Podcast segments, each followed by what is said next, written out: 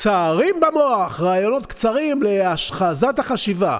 כל פרק מכיל בין דקה לחמש דקות של ידע נקודתי מעניין. תאכינו מקום במוח, תאכינו מקום בכיס, כי אנחנו מיד מתחילים!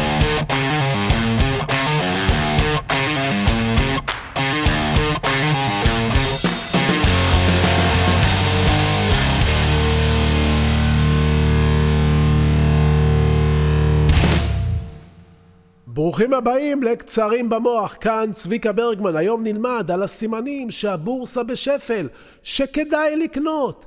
איך יודעים שהשוק בתחתית וכדאי לקנות?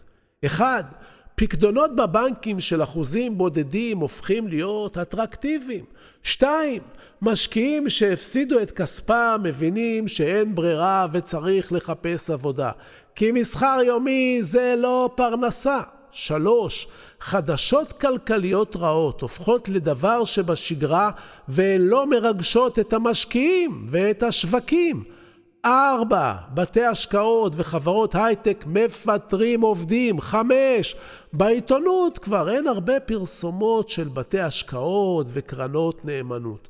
שש, מחזורי המסחר קטנים. שבע, משקיעים מפסיקים לבדוק את תיק ההשקעות שלהם בתדירות גבוהה. שמונה, המיתון בפתח. תשע, שוק התעסוקה הופך להיות רגיש. עובדים שומרים על מקום העבודה שלהם. עשר, סימני אי הוודאות מתחילים להתפזר ונראה שהרע מכל מאחורינו. אחד עשרה, אין הנפקות. 12. השכן שלכם כבר לא ממליץ לכם על מניות. 13. הפרסומות שמבטיחות לכם להתעשר בבורסה נעלמו.